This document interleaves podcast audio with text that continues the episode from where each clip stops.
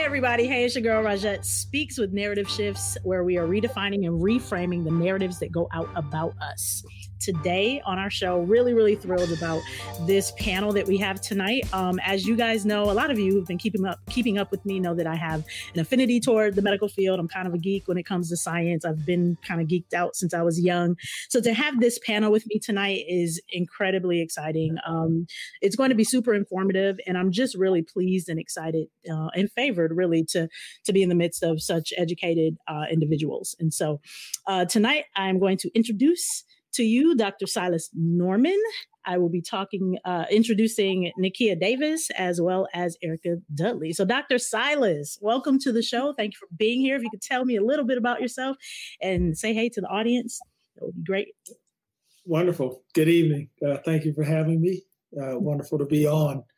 Uh, so, I am a uh, native of Detroit, um, and I'm uh, currently working as a kidney transplant physician um, I uh, originally went into medicine um, really because I grew up on the west side of Detroit, and I had this uh, idea that I was going to uh, take care of people in the community with diabetes and high blood pressure. And um, hmm.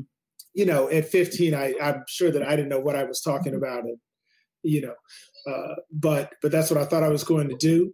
Um, you know, and then I ended up uh, getting into to nephrology when um, uh, really, as I got through medical training, really realized the burden of kidney disease uh, mm. in our community, uh, and of course, you know, found it very interesting. And mm. then, um, you know, as that progressed, uh, ended up meeting uh, uh, one of my research mentors who was doing transplant himself, and so that brought me into the transplant realm. Mm. Um, and I've had the opportunity for about 20 years now to uh, work in transplant. Um, and I think we just, uh, you know, have a great opportunity to uh, reach out to people, help the community. And I think as we're here, I think really see transformative change, mm. you know, when we're able to, to touch people uh, with transplant.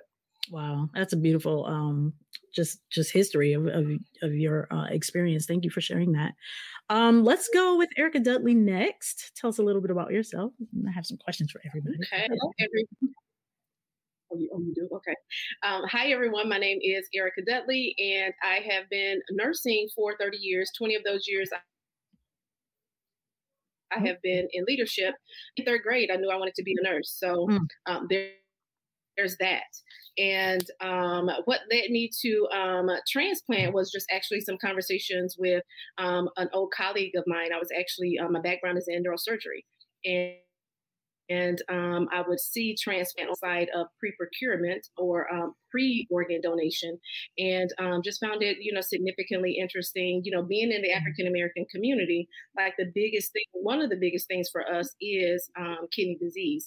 Um, I have it in my family, and you know, you see the um, the repercussions of it, and so being able to be in transplant, you know, and and uh, see um, kidney disease and you know all of the things that go along with it, and then us being able to um, offer the the gift of uh, life through donation um, mm. is something that is really special to me. That's awesome. Thank you. And then Nikeyia, if you could tell us a little bit about yourself and how you got into the field as well, that would be wonderful.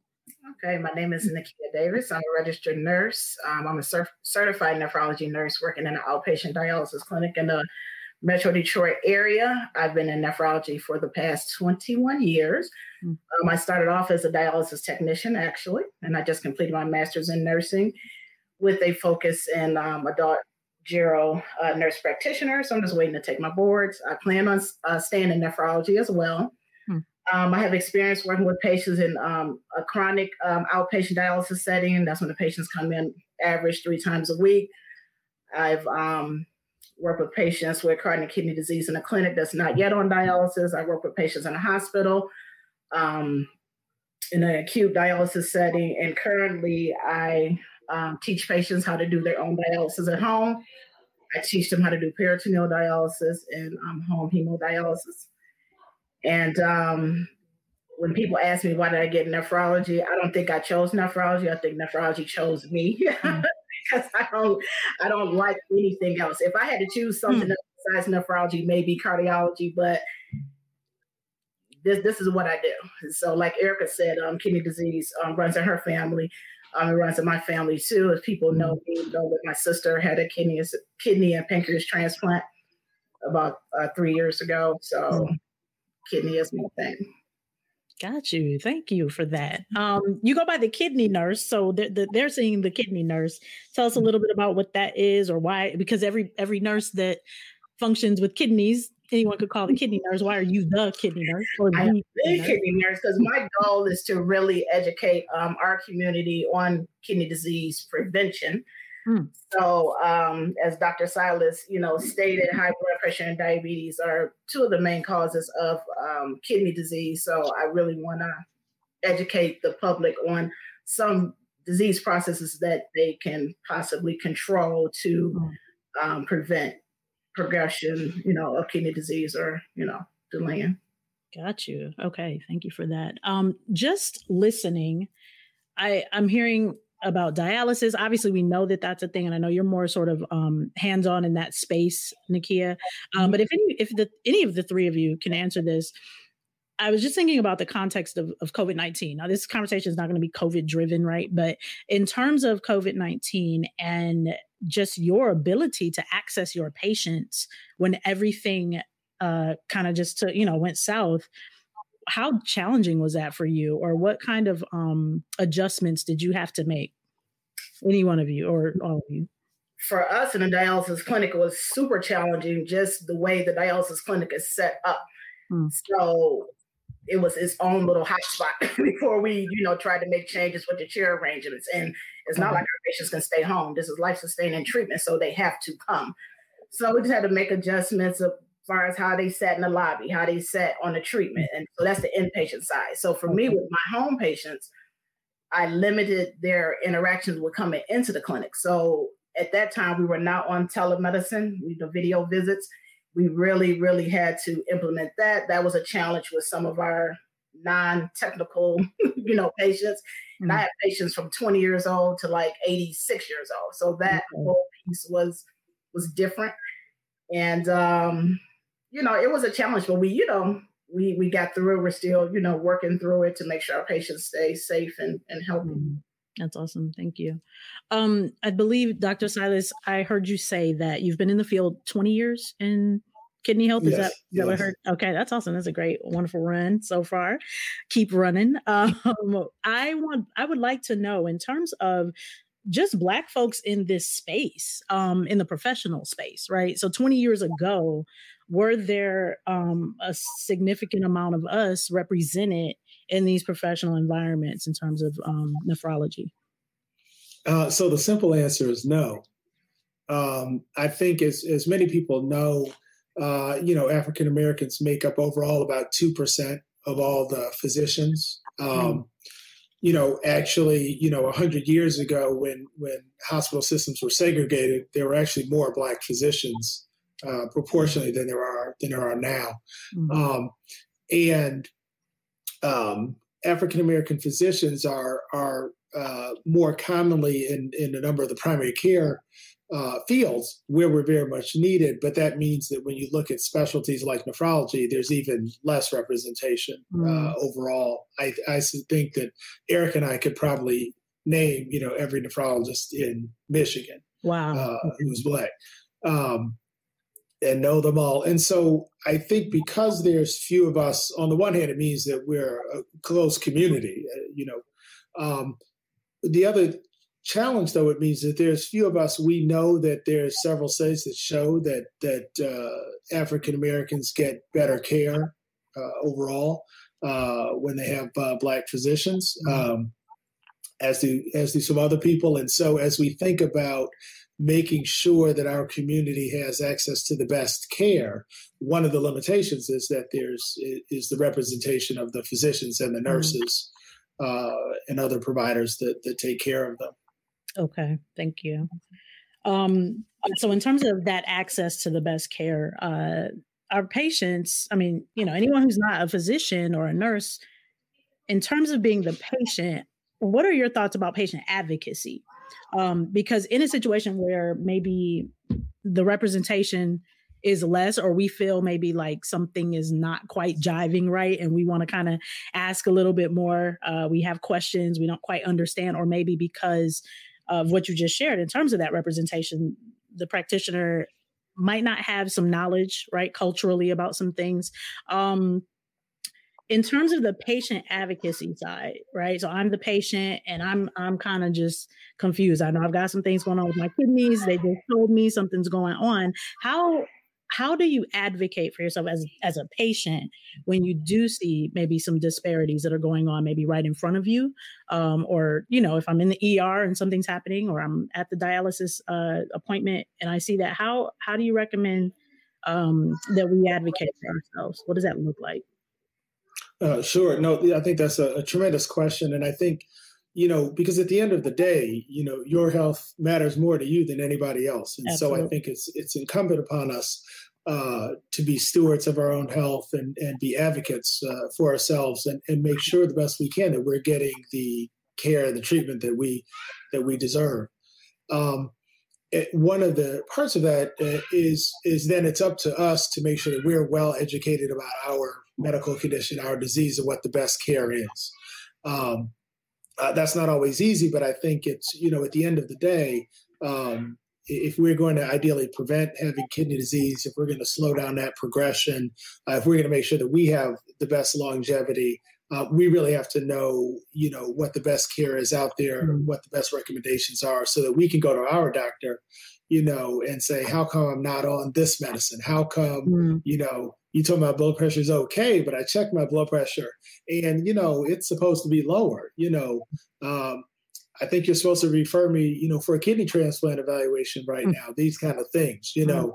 Um, I think, you know, if we think about our kids in school, right, we would have, I think, no problem going to the school and saying, you know, this is what I expect for my child, you know, uh, this is not happening. This needs to happen. And mm. I think, you know, same way for our health. Um, you know, and I think programs like this are, are you know, terrific opportunities to help people educate themselves and, and learn, maybe learn what they don't know, you know, and provide help provide some resources to people. Thank um, you. Yeah. Uh, Go ahead. Back off that. Um, mm-hmm. So um, Michigan is now demanding implicit bias training for all healthcare professionals. So, wow, good professionals, we need to put our biases aside because everybody has them, and you may not realize that you mm-hmm. have you know.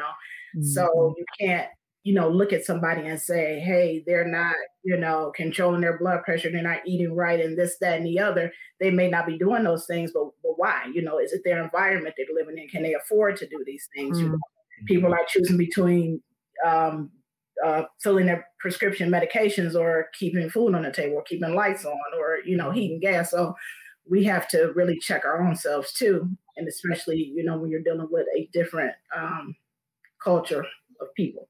Mm-hmm. That's good. Thank you. Erika, did you want to add anything to that?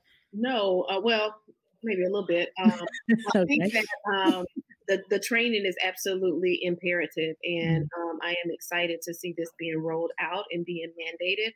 Um, I know when I worked at the University of Michigan, um, we had started this work um, quite a few years ago um, and really taken a look at um, how many African Americans and minorities were in leadership, were um, in all phases of the discipline, and really having um, someone from um, the um, diversity division come in and, and show that.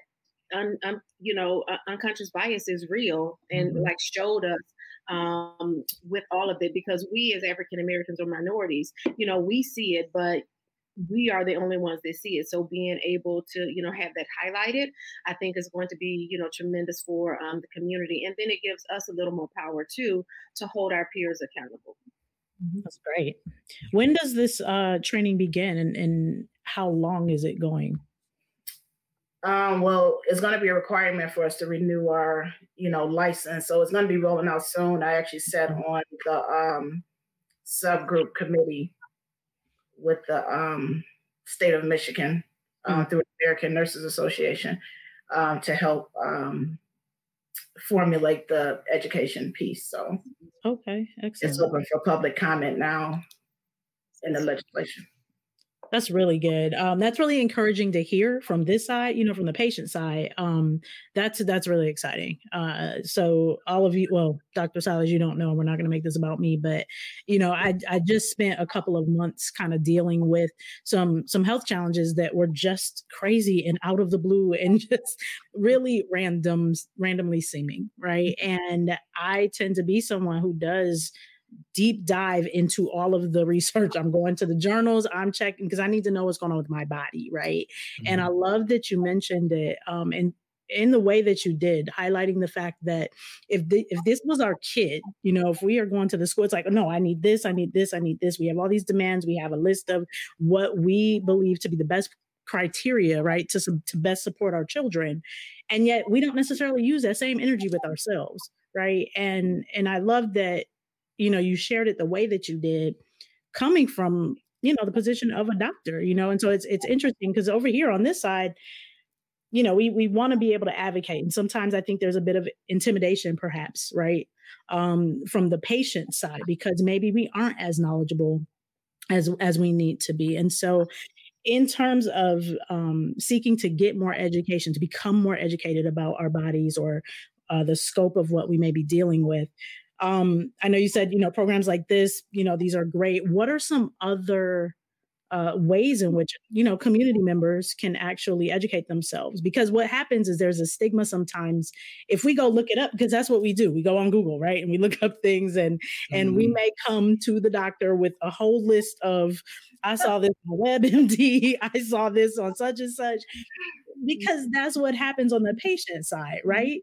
And and i and yeah. i think I think there's a bit of a I don't know. At times, I've seen the condens- condensation. Con- what am I saying? What word am I saying? Condescending nature of, um, you know, some, you know, clinicians who are like, okay, no, like stop doing that. But, you know, what do you recommend? You know, for those who have maybe experienced that.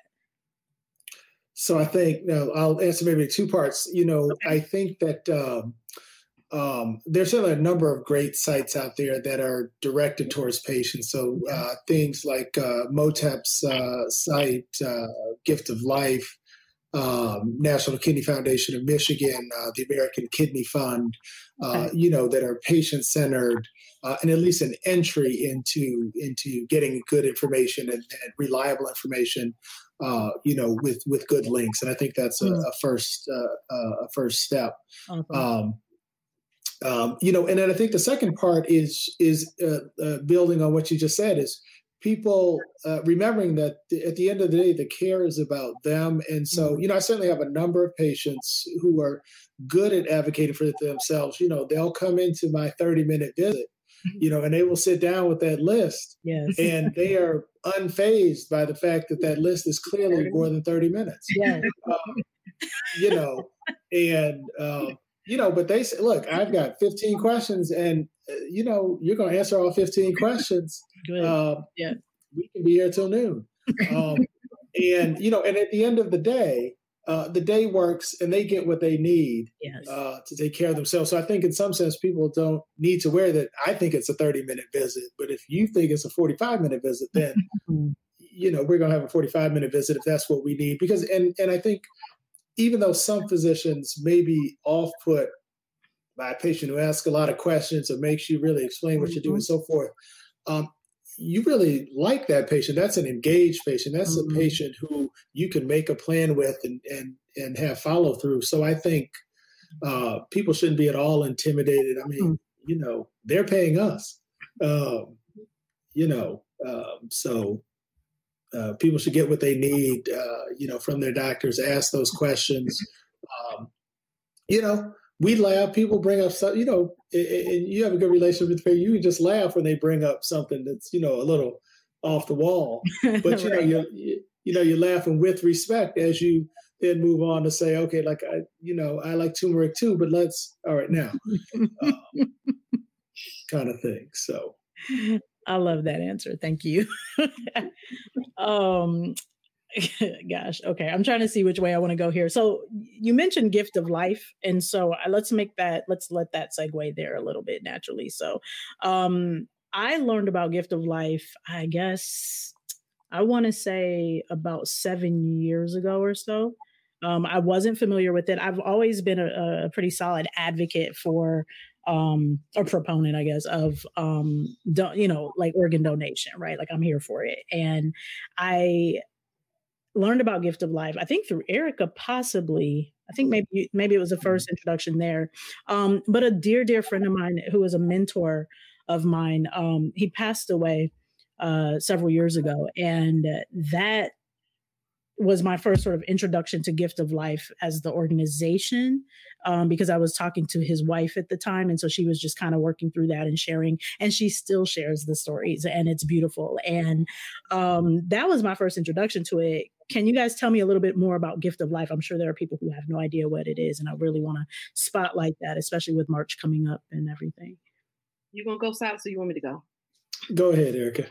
So, um, Gift of Life is what we call an organ procurement uh, organization, and so we Gift of Life works with the transplant centers and um, with our regulatory body too that are on the uh, on the wait list that um, local, regional, um, and national. Uh, and so um, every uh, nine minutes, someone is added to the wait list, right? Mm. and over 100,000 um, folks are on the wait list for uh, for kidney transplant um, alone, and about 30% of those are African American. Um, But Gift of Life um, has been really interested in um, pushing um, um, even COVID uh, policies and conversations. Because, you know, COVID is something that has been, you know, has hit us pretty, pretty hard. And I think that there's um, an article that has been circulating about um, a young woman who actually um, got a set of lungs, and so you know the mm. when when the deal went down, you know she um, died from COVID uh, from the organ transplant. Uh, but um, Gift of Life actually has been instrumental in getting uh, folks added to um, the wait list. Um, a lot of work was done with that with the Secretary of State and um, mm-hmm. got a little hit with uh, with COVID because of you know removing um, extra people from um, the um, from the centers, um, but still um, are advocates for you know for donation. And actually, the tagline is you know honoring the legacy of a person through the gift of donation. And mm-hmm. so it's Gift of Life has really um, worked with uh, transplant centers to um, go out in the community and uh, just kind of tell the people about organ donation, um, especially you know in our community. We have mm-hmm.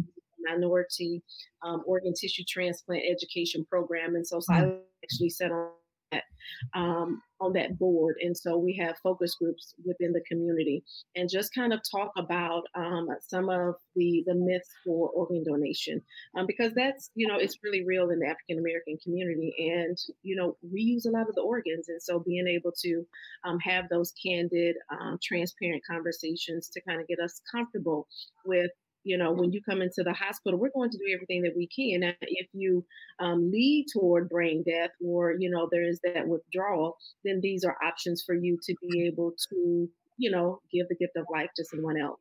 Because for solid organ, one person can, you know, save eight lives. And so mm-hmm. it's been um, amazing working with, with gift of life. I'm sorry. Thank you. Um, I heard you say uh, that we talk in the African American community quite a bit about these, um, or at MOTTEP, they're the myths of uh, organ donations, right? And so, can you speak more about that? Because I know personally, when I was growing up, um, I was a child and I, I remember saying, Oh, I want to give my organs, you know, I want to be able to donate my organs when, when I was younger. And my parents were like, Hey, hey, don't do that. you know, and so I remember it just kind of being a hard stop. And I didn't understand because to me as a child, I'm like, this makes sense to me, right? Mm-hmm. And I realized later, as you know, I grew that there there was so much mm-hmm. stigma on that, um, and and to a point, rightfully so, right? Um, yeah. But how? So how do you combat that? Like, how do you actually talk to people and get them, you know, to a place of of accepting the fact that like, yeah, okay, I, I, should donate my organs or I can, you know, and obviously it's a decision, you know, for everyone. Each decision is going to be different, but how do you actually sort of, um, I guess, lower that guard a bit, right, as it pertains to that? Eric, go so so it's really just being in the community and it's mm, having those yeah. um, you know active um, small um, group uh, conversations and actually um, this actual cup. Uh, um, it is the gift of life, and um, there's no tap. But we did like a lot of work in the community in mm-hmm. with the minorities, and so we called them Let's Talk. And so it's really mm-hmm. uh, we're coming to the table um, talk to us about you know your ideas of organ transplantation and giving them an opportunity to just kind of say like we don't trust it we don't you know whatever and then taking it piece by piece right and really showing them okay so this truly is what's happening right? You give them the opportunity to, you know, make the decision, but our role is to really get out there and educate them and show mm-hmm. them that we care, right? And so it's not just so so really the biggest thing is not just being transactional, but it's being relational. And we know that in the African American mm-hmm. Community, and in the um, minority community, we're relational people. You can't just come in and you know right. and say, you know, hey, we provided this service. They want to know, can you connect with us, right? And so we have mm. to connect with their heart, you know, and their soul. And so that's what you know these little focus groups do, and it, it decreases or or just kind of like gives them an opportunity to just kind of relax and be themselves to say, how do we have this conversation? Mm and it's one by one, right? I can have a conversation with my family or my friends because I still have some friends that are like, mm mm. So you know, every conversation, it's it's little by little. Okay, so that community piece is so huge, and and we know that obviously within the community. Um, I think I think that's really good. How often do those focus groups go on with gift? Um, every couple of months, Alice. You can probably um, answer that more because I kind of came in the middle of it. Mm. Um, but we did um, a huge run with um, ad campaigns and like little commercials. Okay. Um, and so it's been good. I think that we're also having some conversations about it for this year as well. How do we, you know, mm. remain connected to mm. the community? We go into schools. so we, we it's a nice. lot of being done. Yeah. I don't know if Silas wants to add to that. I would just know that was wonderful. And, you know, I would just add that, you know, as Erika said, it, it highlights the importance of representation. Mm-hmm. Um, you know, you have to have it, a good messenger is a good messenger. Uh, but, you know, this is about uh, relationships, it's about trust. And so, you know, people in the community need to see, you know, people that they trust, mm-hmm. uh, you know, people from the community. Um, to deliver these messages, um, to feel comfortable asking the question about some of these myths, about some of the concerns um, related to donation, related to transplantation. Mm-hmm. Uh, you know, one of the uh, with one of these efforts, uh, this Let's Talk was uh, sort of this uh, a matter of faith, which was a, a, video put together that that brought together a number of the faith leaders in the community. Okay. Uh, talking about organ donation, you know, uh, highlighting that it's okay and the reasons. And, and, that's very powerful because you have people who people trust. And so it, mm-hmm. as they mm-hmm. deliver that message, you know, it, it perhaps opens people up um, to that possibility. Um, you know, and I think people want to do the right thing and and I think we're in it all the time so I think it's easy for us to forget sometimes that we appreciate the epidemic of kidney disease that's that's going on mm. um, and I think as people learn about that and hear about that and as we said I think all of us in our families among our friends among our associations we all know people who whether we know it or not yep. you know have kidney disease are waiting for transplants have had a transplant um, mm and I think once we're aware of that, then in some sense that donation message, um, you know, becomes easier. That's good. Thank you. Um, in terms of let's let's go to COVID real quick. We're going to switch gears here. In terms of COVID, because I heard uh, Erika mentioned the article, and I saw that article, and it kind of freaked me out the other day um, about the uh, lung transplant patient to uh in, in, in like post mortem or no not post mortem but mortem right? Was it was it post mortem that she infected 10 about 11 people i think it was right? It was the surgeon and then 10 members of the staff i believe i read. Is that correct? well, that was intra from my understanding it was during the transplant right? Um, okay. so not post right, so i misspoke sorry about that thank you. Um so during the transplant that happened and and i'm curious to know and obviously you know that's a that's a anomaly or whatever we want to call it right um they still need to figure out what's going on with that, of course, through you know research and you know just just checking everybody that's coming in. But in terms of kidney health specifically, um, have you guys seen an impact directly on the kidneys as it pertains to um, COVID 19 mm-hmm. So in my setting, uh, we had, um, especially in the beginning of, of, the pandemic, a lot of the acute kidney injury um, patients who needed dialysis um, for a few months. Some people recovered, some people did not. Mm. Uh, some people had no uh, kidney disease prior to um, catching COVID and then, you know, going into acute kidney injury.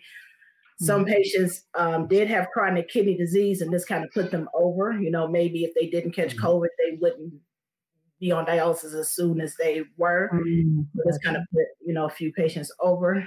Um, so it was just a lot of mm. a lot of changes, a lot of um, in the beginning they were running out of um, uh, workers to do dialysis um, because of how the blood um, clots and everything. It was clotting off the dialysis machines. They were running out of supplies. It was it was wow. a big deal at the very beginning. Gosh, wow. I'm just taking that in a little bit. That's, yeah. that's and we had to have a separate unit to dialyze the mm. COVID patients because once again, our patients still need treatment, you know, so we can't mm-hmm. turn them away. So um, we had a, a, separate unit set up for patients who had COVID that that needed treatment. Mm. So it, it was a big thing. That had to be really difficult, especially because it was so new, and so you didn't really know what you were up against. So it's trying to adjust right you're trying to adjust and adapt and and have no idea what this is it's like trying to grab water in your hands right like barehanded that's exactly and you're trying not to catch it to take it home to your family you right. know and every day the cdc we're, we're, changing the rules and the guidelines so today we're doing this and then two hours mm-hmm. later we're like a memo you know from um, mm-hmm. our healthcare system like okay we're doing this now and you're like oh my goodness so mm-hmm. um, as people know i had contracted COVID from work, from a patient at work. Mm-hmm. And um, so that was a, you know, that was a big thing. Mm.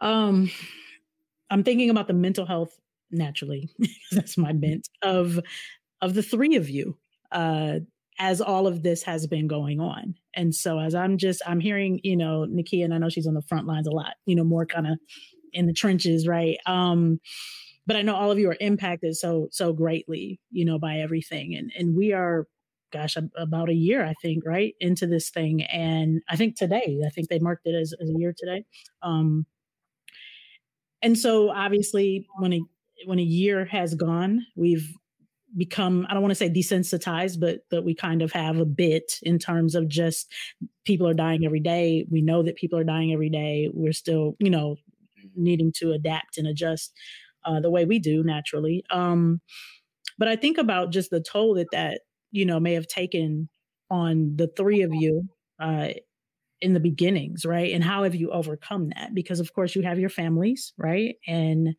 uh, Nikeyia, I mean, you you contracted it and went home, and you have you have family, and I know you know personally, I was able to you know kind of track what was going on with you, um, and so you know it was beautiful to see you press through that, be able to get through it, be on the other side of that thing and, and be strong and be in this space and still rocking out things and wonderful, wonderful, making wonderful strides and accomplishments. Um, but but how did you guys stay steady? Like what, you know, I'm just curious because, you know, we're human, right? and you guys are superheroes to me. And I just want to know how you guys, you know, keep it keep it steady mentally. How did you guys deal with that in the beginnings? Um, let's go with Erika and then Dr. Silas, and then uh, Nikeyia? I think for me, um, we're on the front lines, but not necessarily on the front lines because we're dealing right. with pre um, and post. Uh, so we have a lot of our kiddos, though, that when they come into the hospital, they don't leave until transplant. And so it was mm. really, even though we had to push through the fact of we still need to be, you know, at work because we still need to care for these people. Um, but the thing that we found that gave us um, the most um, peace and really some grace is the fact that um, we were just making sure that we were kind to one another. We were visible to each other. Uh, we would do mm-hmm.